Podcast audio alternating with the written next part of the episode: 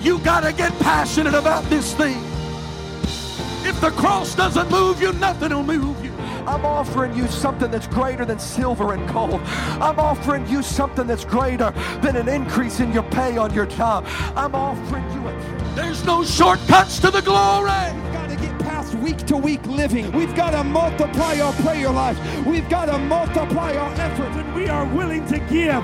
God will always give it back to us in good measure that is pressed down, shaken together, and running over. Hey, thanks for checking out our Christian Life Church podcast. You will be hearing from one of our pastors or guest speakers, either at our Frankfort or Lebanon campus. Prepare your hearts and your minds to receive a word from God. Thanks for listening. Enjoy and receive this message.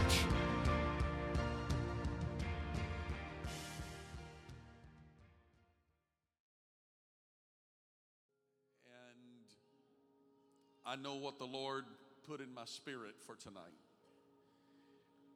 And so I'm just going to take your attention to the book of Ephesians, chapter 1. And while you're turning there, tonight, I feel like that the Lord is wanting to speak specifically to certain individuals, certain people that need what I'm going to say tonight. And so, for all the rest of you who feel like that I'm shooting beneath you or shooting around you tonight, I need you to support me real strong while I'm preaching tonight. Would you do that? But there's some tonight, without a doubt, the scripture said that his word never goes out void. And so there's some tonight, and I, I may not even understand and know who that I'm speaking to tonight, but I know what the Lord said do, and so I'm going to do what the Lord said do. And uh, I love the Sunday night shout, and normally my messages are faith filled, and I'm usually doing my best to ring the bell. And tonight I feel like that I need to just pull some things down and talk to some people tonight that need to have a clear understanding about what this is all about. I want to talk to you tonight about why we need, why we must have the Holy Ghost. Is that okay? We're going to talk about why we must have the Holy Ghost and what the Holy Ghost will do in your life. You cannot survive in this world living a repented or even living a repented and baptized life.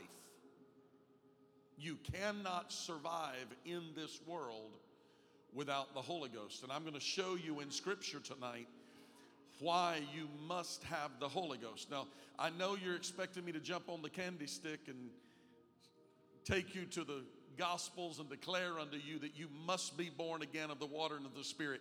But I'm taking it tonight that most everyone in this room already knows that you must be born again of the water and of the Spirit.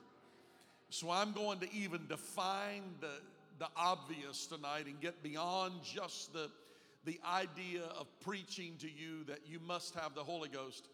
But I want to tell you what the Holy Ghost is going to do in your life and how it's going to work in your life and why it is important for you to have the Holy Ghost. Now, this is what I want to say to you.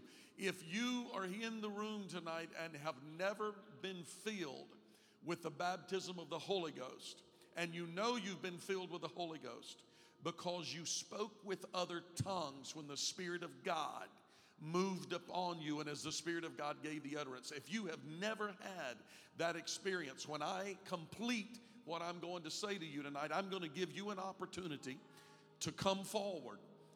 It's not going to be the normal Sunday night. Everybody may not be in a frenzy. We may not be rallying. We may be. I don't know. We'll just see where we go to. But if you'll have the faith and the courage to walk forward, there's some altar workers here that's going to come pray with you. And you don't have to tarry all night. It won't take long. But when you repent of your sins and are baptized in Jesus' name, you shall receive the gift of the Holy Ghost. It is your promise. It is yours. You just have to receive it.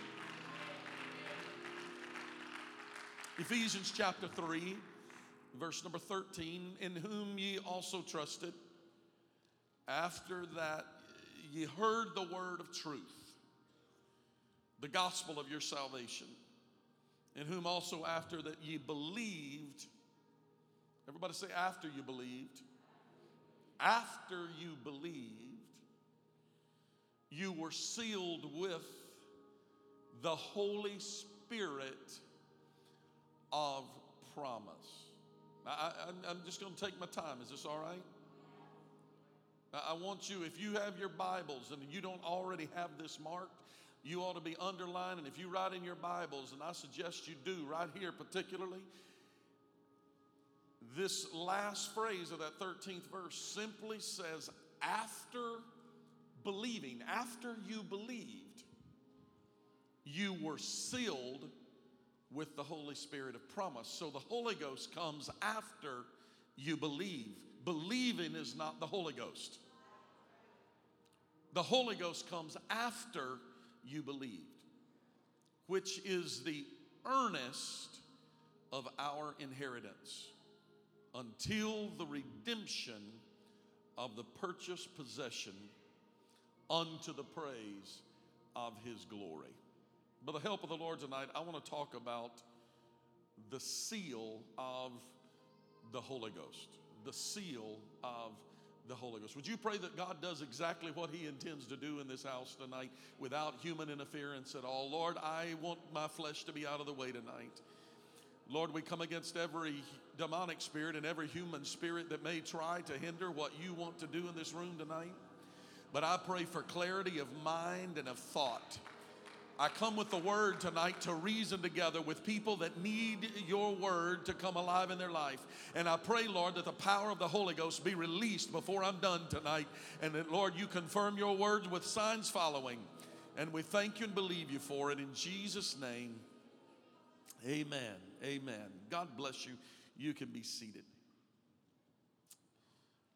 The riches of a child of God are found in the promises of God. And these promises of God, the scripture said that his promises are yea and amen, meaning that the promises of God are certain. In other words, if God says it, he is going to do it. So, therefore, when the Lord says that there is a promise that belongs to you, there is no doubt that that promise is yours and it's yours for the taking. If the Lord ever gives you a word, you can cling to that word because He will always perform the word in which He declares. He'll never, ever, His word will never, ever, ever lie. God will never lie. He, he will always accomplish what He intends to do. Now, it is not sufficient that the promises are sure, but uh, the scripture said that they are yea and amen, or that they are sure and established. Everybody say the word established. They are sure and established, meaning that by established meanings meaning that there is a foundation that has been set. Except we build on the that build our faith on the foundation of the Word of God, we are building on sinking sand. So, therefore, this word, ladies and gentlemen, does not need, uh, I, I, don't need to, to try to, to take this word and, and, and change it. This word declares what I must do to be saved. It is emphatic, it is clear. If we open the Word of God, as a matter of fact, I think I might have quoted the scripture to someone this morning uh, after our service um, that those who earnestly seek the Lord, those who seek Him, that when the Spirit of truth, everybody say the Spirit of truth, when the Spirit of truth has come, it will lead us and guide us into all truth, meaning that there will be a completion. So um, we, we have to recognize that what we are doing. If, if we're just showing up to church just because we like music or we like fellowship, that's what we're going to get out of church. But I, I want to talk to you a little bit tonight because we've got to build a foundation a lot more secure than a foundation that is built upon enjoying good fellowship with God's people enjoying good oratory or faith building messages or, or enjoying a small group or enjoying some portion or the, the, the excitement that comes with, with praise and worship and uh, maybe even enjoying what we feel in the house of the Lord. How many of you felt His presence tonight? You could feel and sense the presence of God in the house, but more than just enjoying His presence. And I always want to feel after Him, but I cannot base my my foundation upon what I feel because tomorrow morning when I wake up, I may not feel what I feel when I'm in a worship service on Sunday night. And so, therefore, my foundation has got to be built on something that is much more solid than a feeling or an emotion. It can't be built on a testimony of what God has done for somebody else. But my foundation has got to be established. It's got to be on, it's got to be built on a foundation of faith that is based in the Word of God. It doesn't matter what you think about the Word or what I think about this word. It matters what this word says and declares. The Bible tells us, we talk about interpretation of the word, and the Bible is very clear that the, the that the scripture is not left to private interpretation. Individuals are not to interpret the word the way that they see it or the way that they view it, but that the scripture should interpret the scripture. In other words, the Word of God will give you more Scripture. That's why the Scripture said that there is that there is no private interpretation of Scripture. Now, I want to help you understand what is meant by private interpretation of Scripture. It's not talking about an individual going into a private room and privately interpreting the Scripture, but it is meaning that no singular Scripture is given to us by doctrine except it has many infallible proofs. Am I in the Word of God tonight? Which means if there is a doctrine in Scripture, it will be supported in multiple places in the Word of God. We will see it more in, there'll be a thread through Scripture, there'll be a theme. You can find it in the Old Testament coming through to the New Testament. See, it is a, it is a theme. Now, that same divine power of God that, that spoke the universe into existence and that we see all through the Old Testament, we also see in the New Testament. And that same divine power of God is the power in which broke the yoke of sin upon our lives. It is the same power of God. It is the Holy Ghost. Only the work of the Holy Ghost would be able to do uh, what, what has been done in some of our lives. If I was to ask testimonies tonight, some of you, God delivered from alcohol. Somebody ought to say amen. Some of you, God delivered from drugs. Somebody ought to say amen. Some of you, maybe God delivered, you don't have to say amen, but some of you, God delivered from perversion. Maybe some from pornography. Maybe some from drug addiction. Maybe some from uh, illicit lifestyles. Whatever that God delivered you from. As a matter of fact, in this congregation, we're made up of a multiplicity of things that God has delivered us from. It was the divine power of God that delivered us and brought us out. No man could do what God did in our lives. That, ladies and gentlemen, is the work of the Holy Spirit. That is the Holy Ghost at work in our lives. It is when God, through His Spirit, does something in our lives that is absolutely impossible for us to do on our on. As a matter of fact, Philippians chapter 1 said, He which hath begun a good work in you will finish it. Somebody ought to say amen.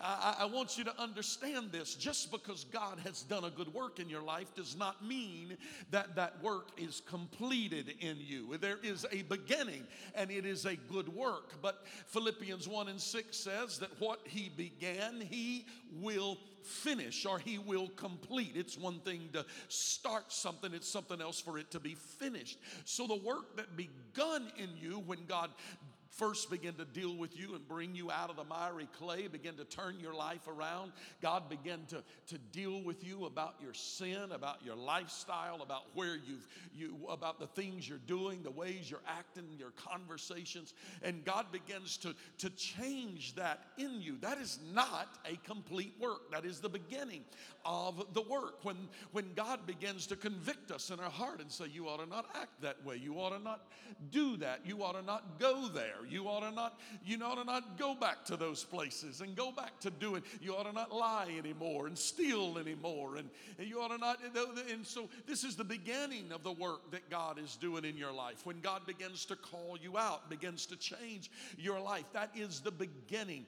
But the scripture in Philippians 1 and 6 declares that that is a good work that He started in you, but He is also able to finish that work. Now, there is a finishing work that God intends to do in your life, that work of finishing. Now, I want you to hold on to that thought. If we could just put that over here and hold it on the main screen over to the side, if we could just somehow hold it on the desktop while we now reach over and open a brand new file. And now we're going to begin to look at some other scriptures that began to give us insight into what God is wanting to do in our lives. That completion of the work, that finishing work that Philippians talks about in Second Corinthians, the first chapter.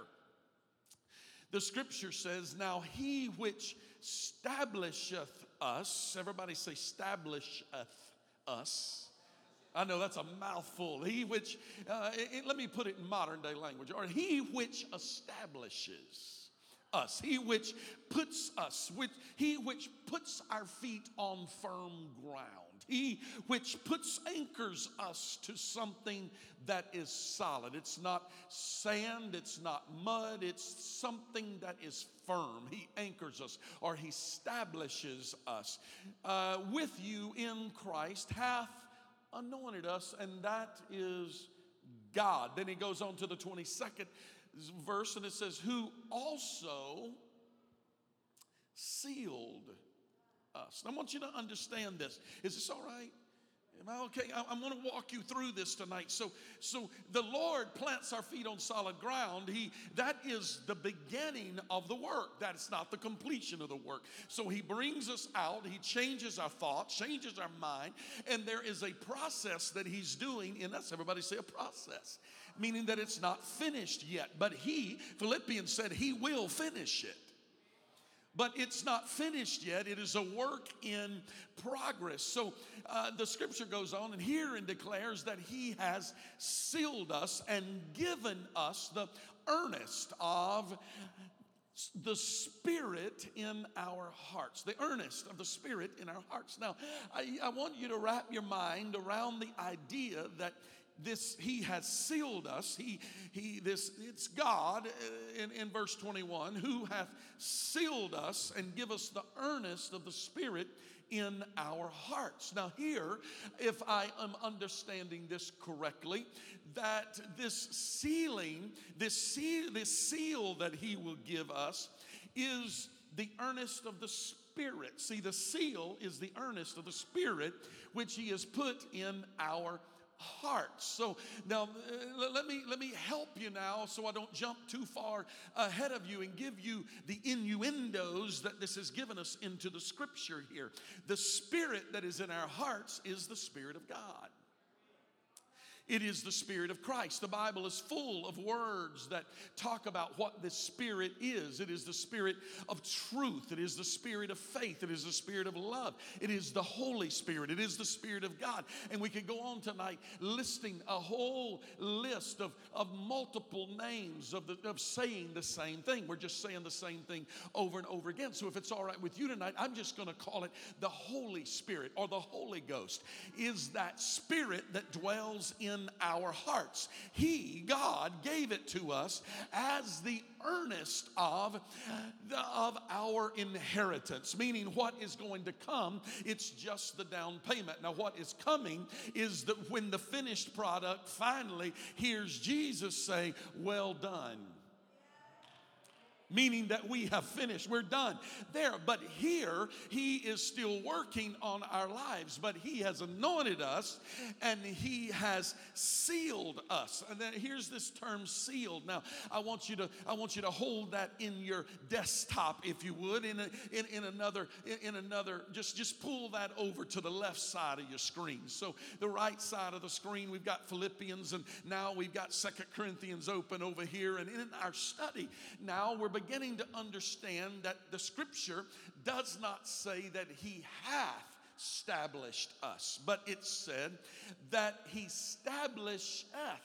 So here is a terminology that um, it, it, gives a meaning that if, if the scripture said he hath established us is the, the, the King James version of me saying he has already established you or put your feet on solid ground. He has already done it, completed it, and finished it, and there's nothing else left to do. But when the scripture uses the term that He established us, it means it is a work in progress. And if you go to the originals, you'll see the, the two meanings and how they relate one to another, meaning that it is not yet finished, but He is still in the process of establishing us, meaning that the work is not yet complete, but He is completing it in us, meaning that there is a work. He is still working on me. Now, I remember uh, 30 years ago, the kids used to sing a song,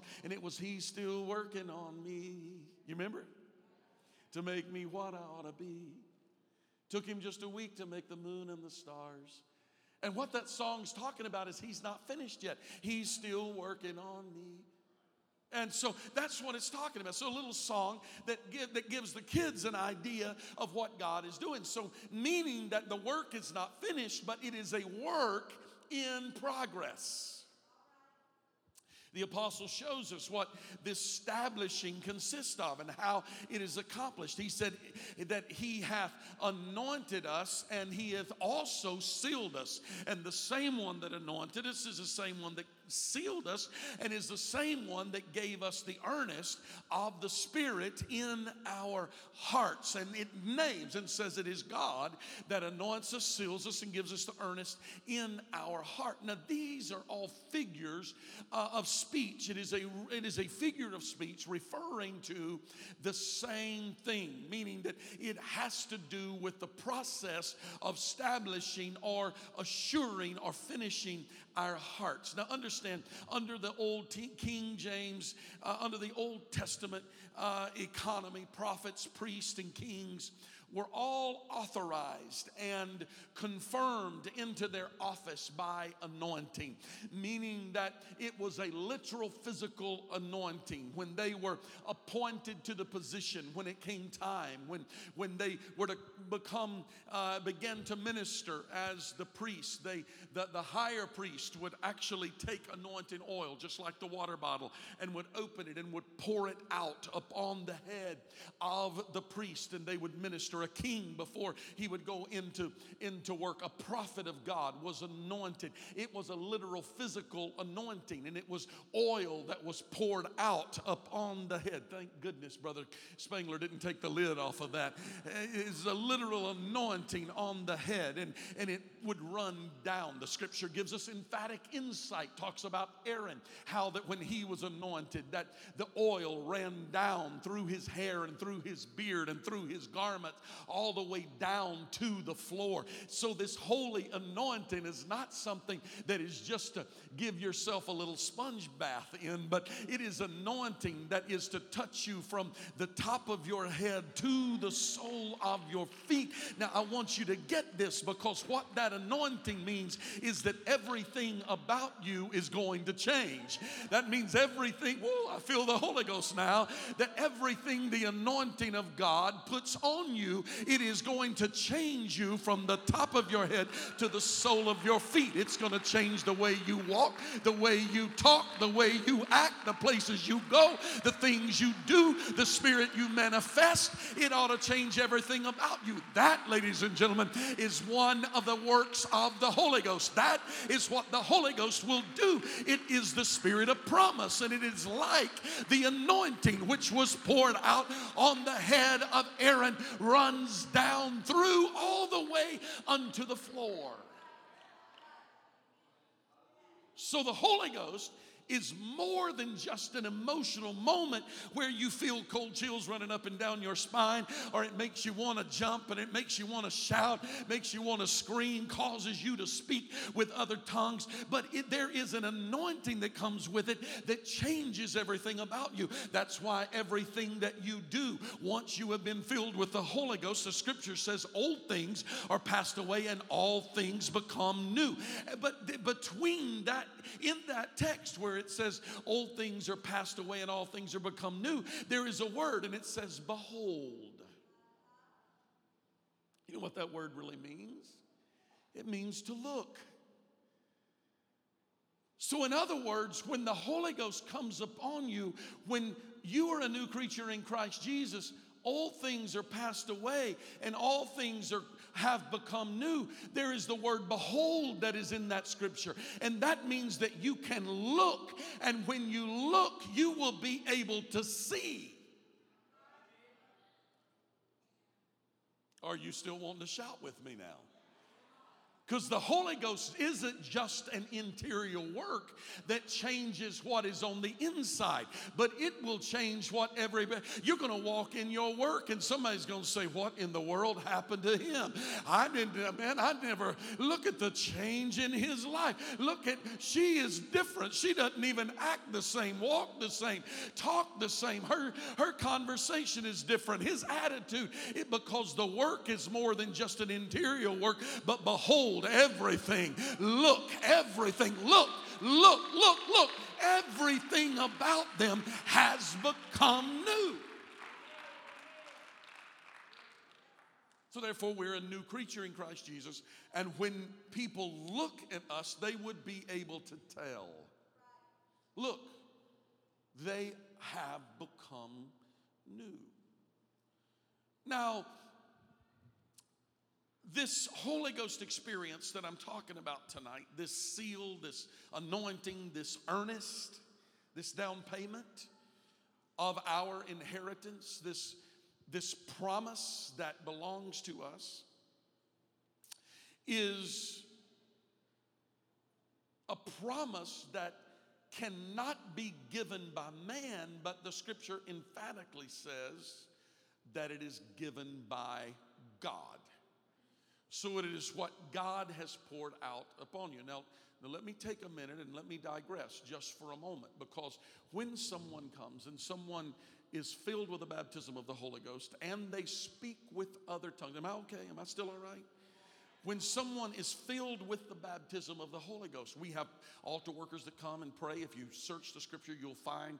Now, I wasn't going to I wasn't going to get in, into this tonight, but I'm going to digress just for a moment here. The scripture talks about when in, in the New Testament in the book of Acts when they received the Holy Spirit, they they received the Holy Spirit when uh, the apostles laid their hands upon them. And so there is power and agreement and unity. And someone who has received the power of the Holy Spirit is anointed, and they have a special anointing upon them. And some have been commissioned uh, in this church to be altar workers, and they are they are gifted in the area of altar working. I, I, I often say uh, about some of my sons and my wife, they're they're very gifted in altar work, and when they pray with people, I, I normally say uh, they have to be careful if they decided to pray in a field and there was a fence post. That fence post might get the Holy Ghost before they're done because they have a gift of praying with people uh, and people receiving the Holy Ghost. They have a gift. And, and I've often been a little jealous because I have gifts of administration, different gifts,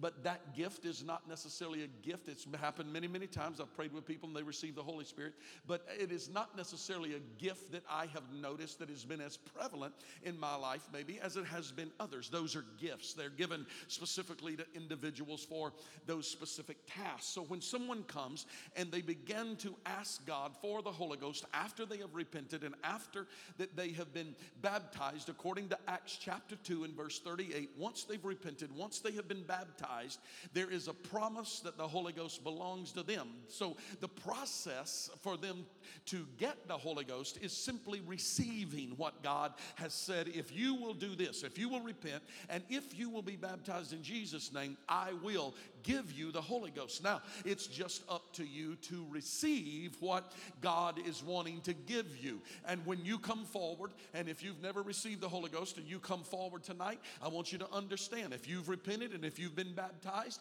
there is a promise that belongs to you. God will give you the gift of the Holy Ghost. If you've never repented, you have an opportunity to do so. If you've never been baptized, you should be, you must be baptized in the name of Jesus Christ. We have robes, we have towels, we have water. We'll be glad to baptize you tonight, and the church is going to rejoice with you. And when you come out of the water, there is a promise that belongs to you and you will receive the Holy Ghost. And the way we will know that you receive the Holy Ghost is the scripture said that you will speak with other tongues as the Spirit gives utterance. Now, I want to speak into that tonight because when we're here praying for you, this isn't a language that man can teach you.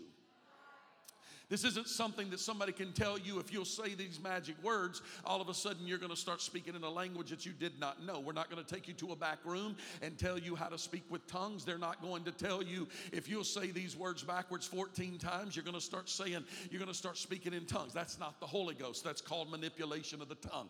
But what we're going to do is we're going to yield to the Holy Ghost and let God manipulate the tongue, and we will begin to speak in a language that we have never, it will be a language, it won't just be gibberish and jabber, it will be a language that we have never spoken before, and God will pour out His Spirit upon us, and we will speak, and those around us will hear, and it will be as the Spirit gives the utterance.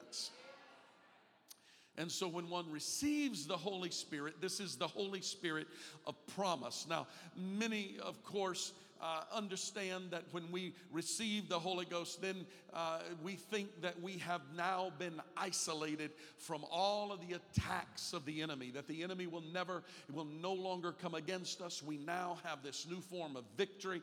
We're never going to have a bad day. We're never going to be sick. We're never going to have trouble on the job. We're never going to get into an argument with, with our spouse.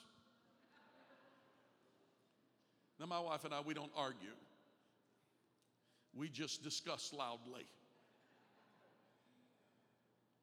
But that's not the case. The Holy Ghost is not an isolator.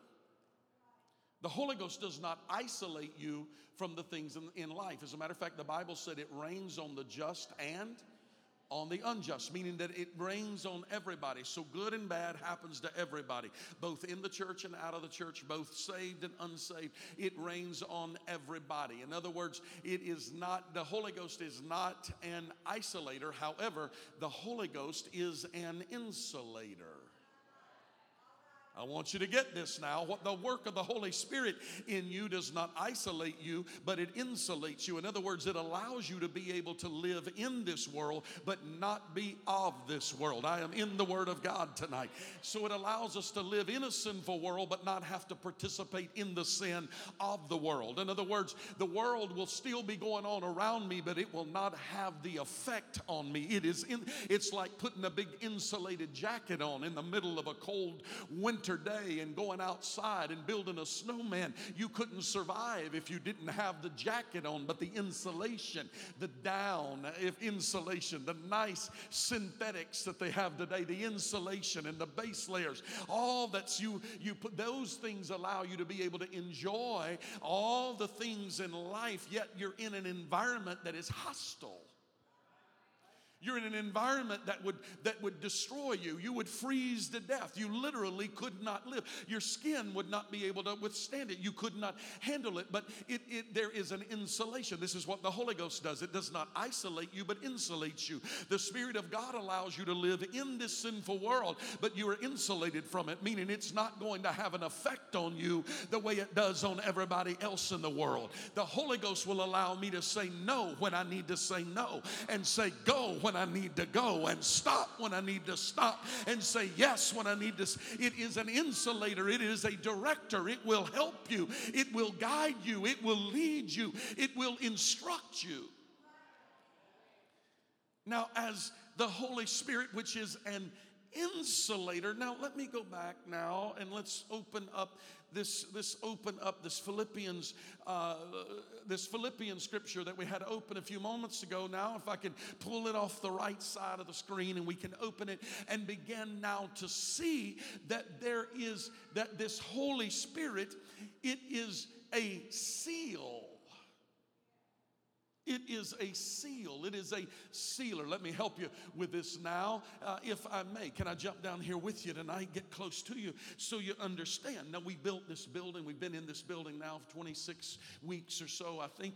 Uh, and when we were working on this building, all this beautiful woodwork that you see, uh, don't look too closely. It may not be perfect, but we did the best we could with what we had to work with. And uh, uh, we started working on this wood. Some of this wood was stained. It had gotten wet, it had had elements of life, had gotten a hold of it. And so we sanded, before we ever started, we had to sand that wood down. And we this wood was, it was sanded down. It turned this really fresh white and it was beautiful and we took stain and we put the stain on it and turned it its beautiful color but it was not done until we began to put the sealer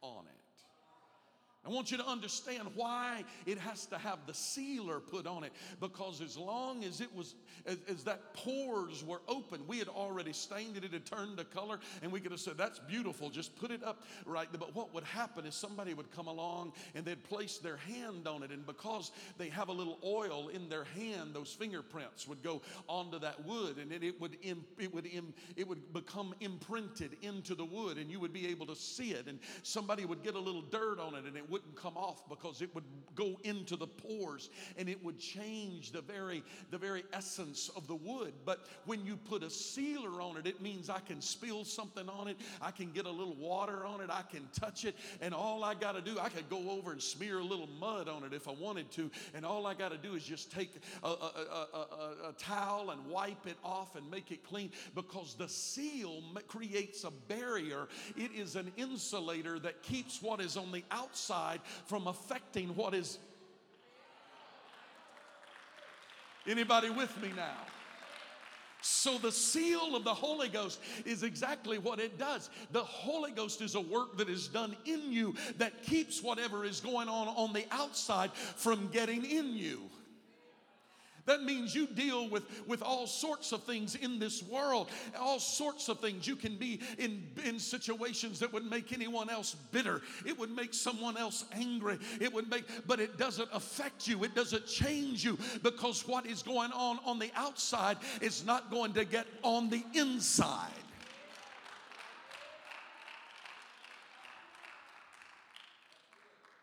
So there is a change that God is bringing into our life. It is a seal of the Holy Ghost. A.W. Pink says the main intent of sealing is to assure or to certify or to ratify. First, the Holy Spirit conveys an assurance of the truth of God's promises, whereby man's understanding is spiritually convinced that the promises are from God.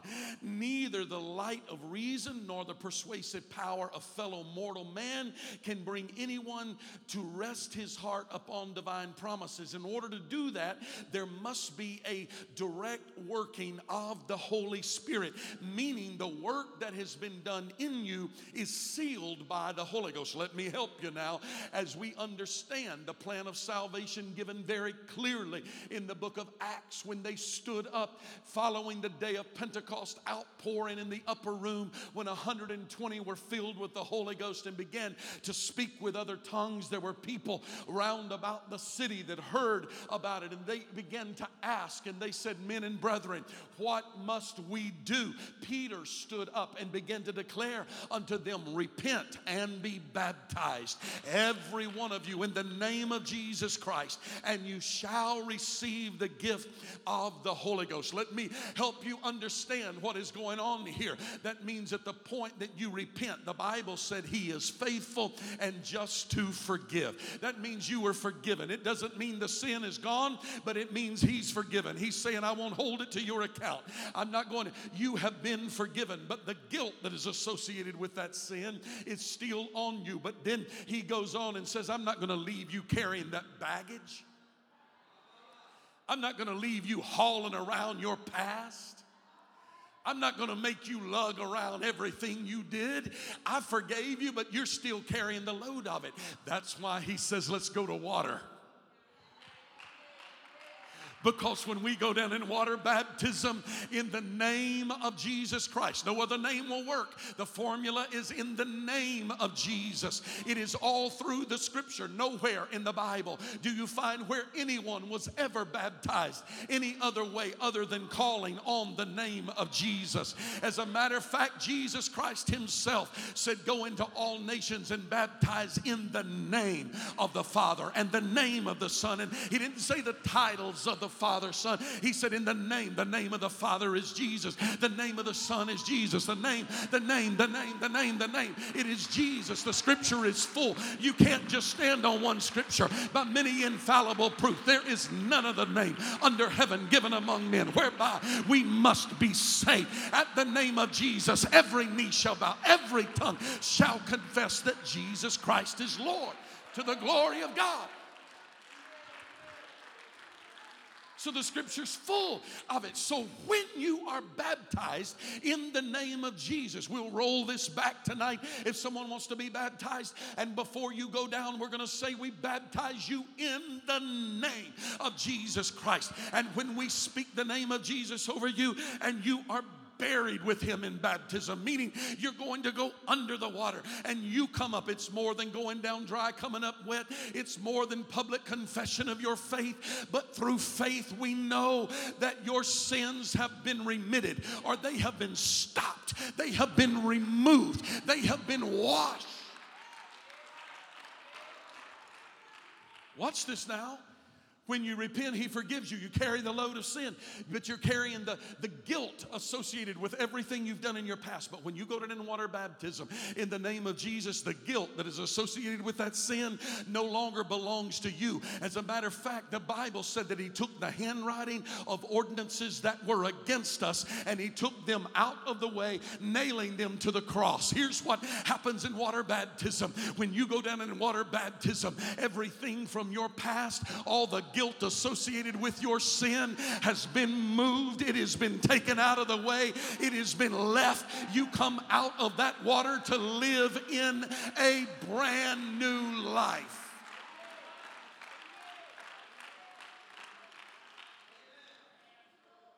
I know no better explanation than let's go back to this woodwork that we're doing. So you have been sanded and you have been stained. But the Bible said that you must be sealed.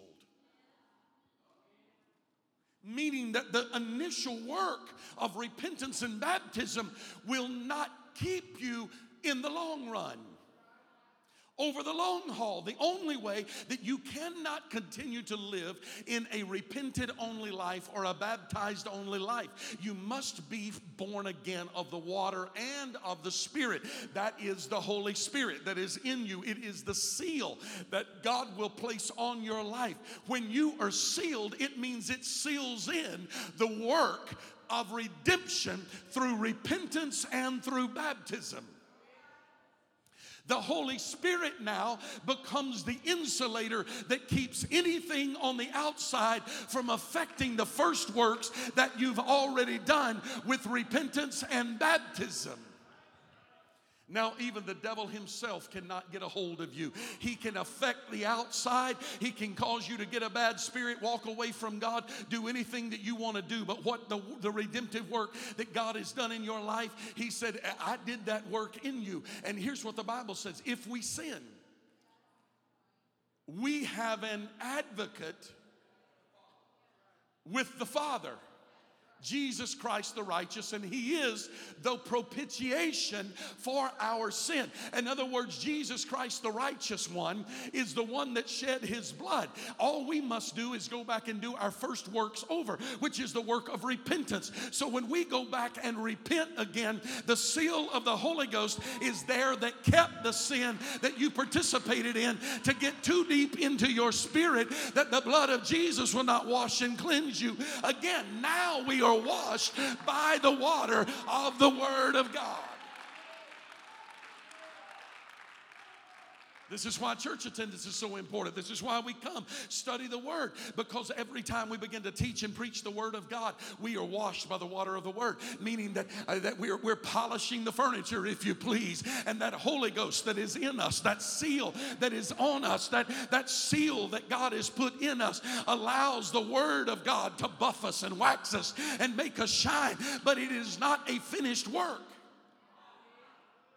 It is a work that He is continuing to do in our life. That's why we must not go one time and be filled with the Holy Ghost and say, Now I'm done. I don't ever need to do anything else again. We must go back time and time again and be washed by the water of the Word. I, didn't come here tonight and tell you to tell you that sealing excludes all doubting and that it is the assurance that prevails over everything else. But it is what allows us, it is the assurance that allows us to prevail over all doubt. That's why it's important for us to do more than just go and speak with tongues one time. It is important for us to go back and speak with tongues on a regular basis. It reaffirms our seal. Time, troubles, life, wear, all these things wear the seal until it become, can become unrecognizable. And in those weak moments of life, we are unable to fight back the power of the accuser. But when we go back and reaffirm our seal, by going back and letting the Holy Spirit reestablish there we are, right back to those words again. Reestablish what He did at the beginning in our life. Meaning, every now and then the Lord comes and says, Let me anchor those feet back down again. Let me begin to pour out on you again. And I'm going to let you begin to speak in heaven. You know why I need to go back and speak in tongues all over again? Because He's a, establishing, meaning I'm re anchoring your, your feet into a firm foundation. I'm putting your feet back back on something that is firm. I'm reestablishing you.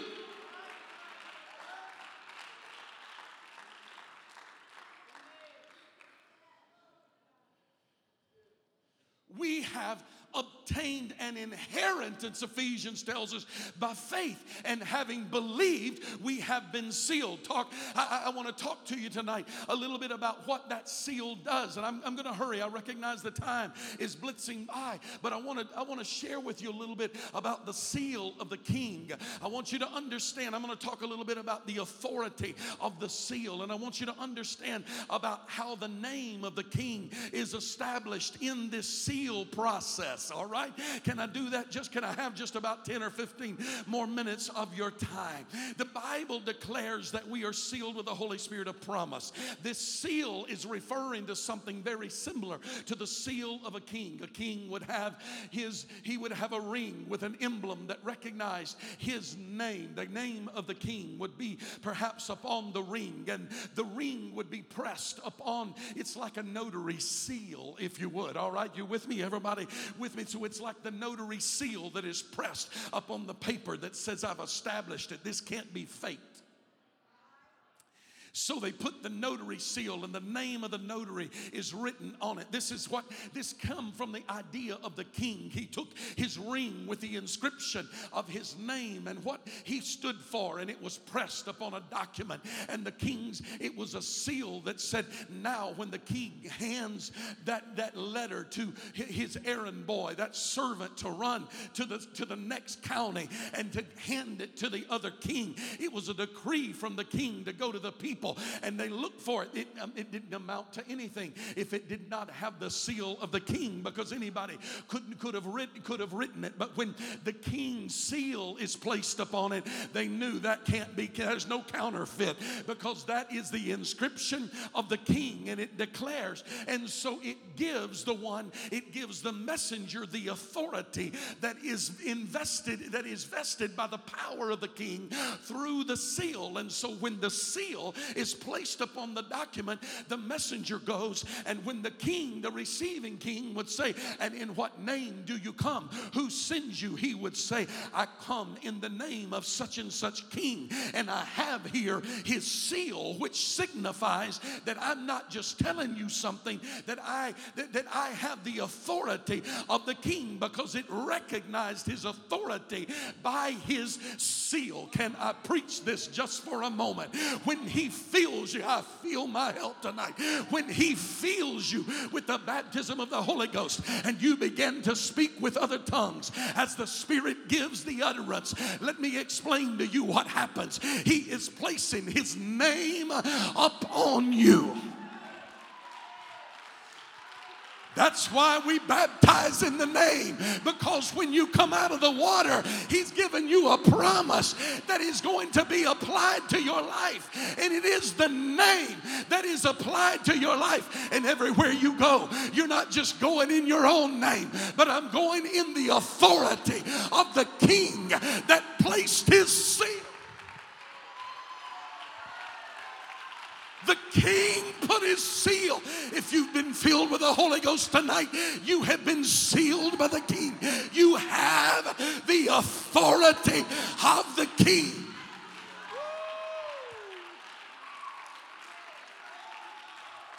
My Lord, I feel like David right now. I could run through a troop and leap over the wall. But I want to tell every person in this room you have a power that is greater than your power. When you have been filled with the Holy Ghost, you have a seal and it is connected to the name.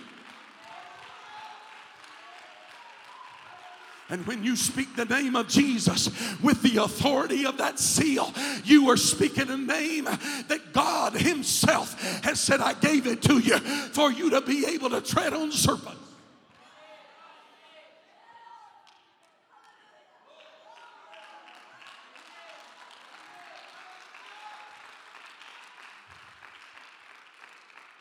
It's all right. In obedience to Scripture, we come forward and the ministry lays hands on you. But I want to tell you what you have tonight. If you have been filled with the baptism of the Holy Ghost, you have an authority that God has invested in you by the power of His seal of the Holy Ghost, and you can speak the name of Jesus with authority. You know why some people don't see things happen? Because they speak the name of Jesus too timid and shy and bashful, and I'm not sure. And the demons say, I'm not so sure because they're not so sure. I want to preach some faith and hope and authority into some people that are in this room tonight to declare that every demon in hell trembles when a Holy Ghost filled child of God begins to speak the name of Jesus.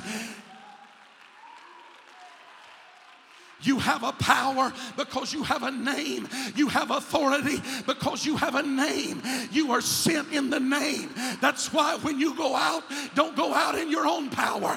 Go out in the power and authority of the Word of God.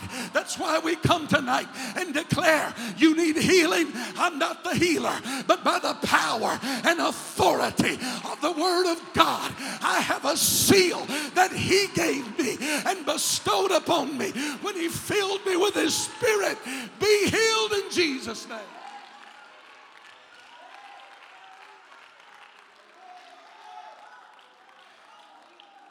If you're in the room tonight and you need anything from God, you ought to already be in the aisle. You ought to already be walking to the front of this room because there is a power and authority of the Word of God that has been released by the power that is in the name of Jesus. If you have a need in your life, you ought to come forward tonight. If you've never been filled with the Holy Ghost, you ought to come forward.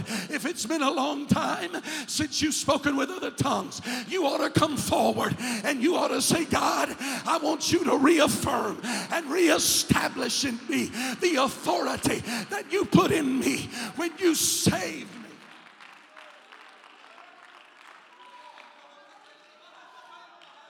Oh, come on, everybody in the house ought to be seeking the face of God right now. Oh.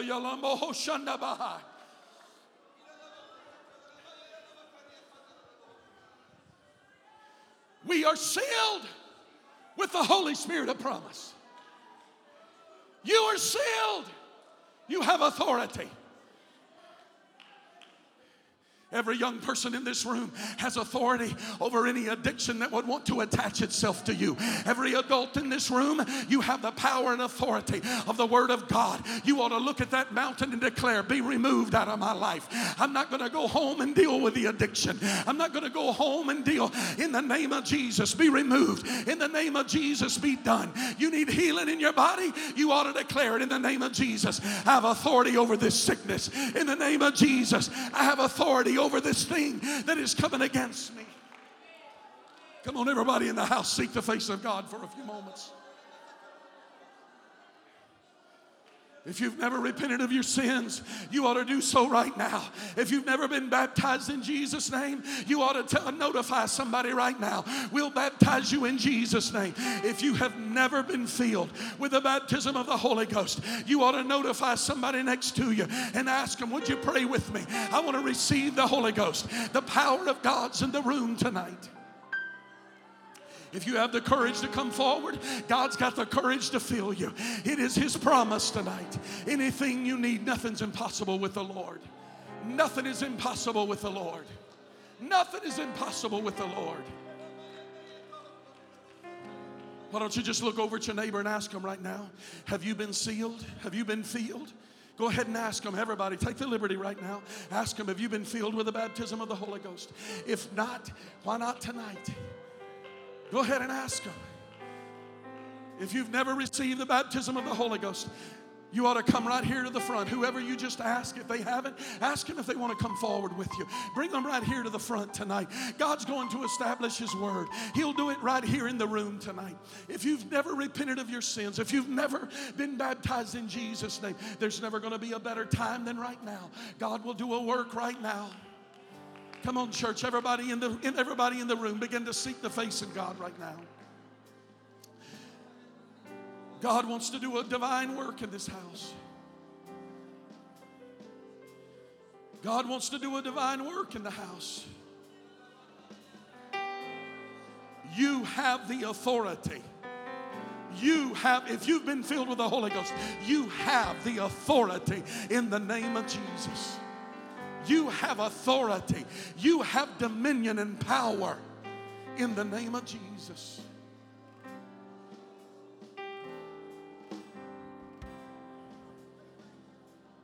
You have authority in the name of Jesus. We've been sealed. We've been sealed. Maybe you felt weak. Maybe you've doubted. Maybe you felt like it's for somebody else.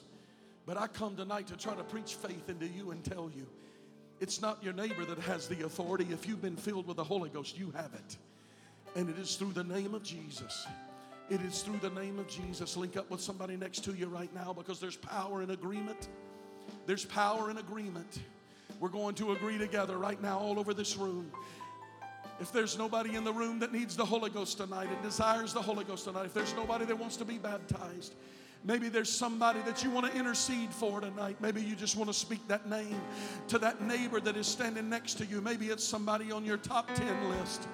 Maybe it's a name that you've been praying over. You want to just speak that name to your neighbor right now. God's able to do it. God is able to do it right now. Agree together with somebody. Put your faith together with somebody right now. Begin to pray over it. Somebody take authority over every spirit of doubt every spirit of fear, Don't be shy about it tonight. Speak that name with authority in the name of Jesus. By the power in the name of Jesus. We take authority over every principality and power, over every dominion that is holding them back. We take authority over it. We take authority over it.